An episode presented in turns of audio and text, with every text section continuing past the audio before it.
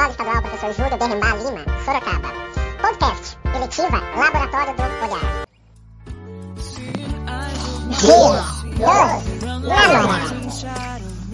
Junho é o mês dos namorados no Brasil. Mas você sabe que em outros países a data não é essa. Lá fora, o Dia dos Namorados acontece em 14 de fevereiro. É o Valentine's Day, ou, em bom português, o Dia de São Valentim. Mas para entender quem foi esse tal de Valentim, a gente precisa voltar lá atrás no Império Romano do século III. Naquela época, o cristianismo era visto como uma seita, e uma seita proibida. Quem espalhava os ideais cristãos geralmente acabava morto e virava mártir. Os primeiros santos da Igreja Católica foram justamente esses caras. E um desses mártires era o tal do Valentim. Ele foi um líder cristão que acabou sendo preso. Quem cuidava da prisão dele era um aristocrata que chamava Astério. Só que mesmo atrás das grades, Valentim continuava pregando para os outros presos. Astério, então, propôs um desafio. Se Valentim curasse a cegueira da filha dele, ele iria se converter. Bom, não precisa conhecer a história para saber o que rolou. Valentim colocou a mão na cabeça da menina disse algumas palavras sagradas e curou ela. Aí não deu outra. Astério e toda a família dele se converteram. Final feliz, certo? Nem tanto. O imperador Cláudio II não ficou nem um pouco contente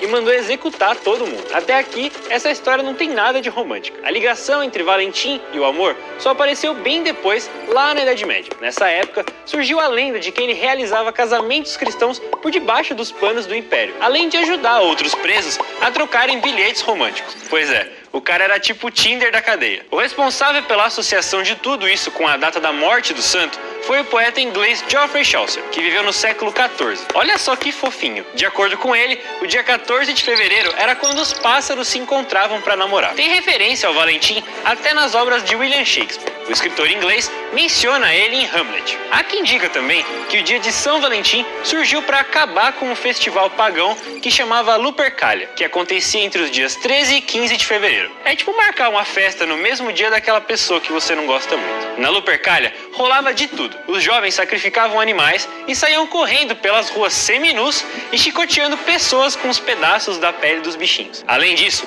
sorteavam homens e mulheres aleatoriamente no meio da farra para formar casais, e eles eram obrigados a ficarem juntos. Essa festa meio maluca durou até o ano de 496, quando o Papa Gelásio I proibiu essa balbúrdia. Bom, seja como for, a data foi ficando cada vez mais famosa. Nos Estados Unidos, virou uma instituição. E lá, não é só o seu crush que ganha presente de Valentine's Day. Os americanos têm o costume de dar presente de dias dos namorados para os seus amigos mais chegados também. Olha, e haja presente. Em 2019, os americanos gastaram quase 21 bilhões de dólares nessa data. No Brasil, a coisa também é grande. O Dia dos Namorados injetou mais de 15 bilhões de reais na economia em 2018. Mas por que será que a gente só comemora em junho? O responsável por isso é João Dória.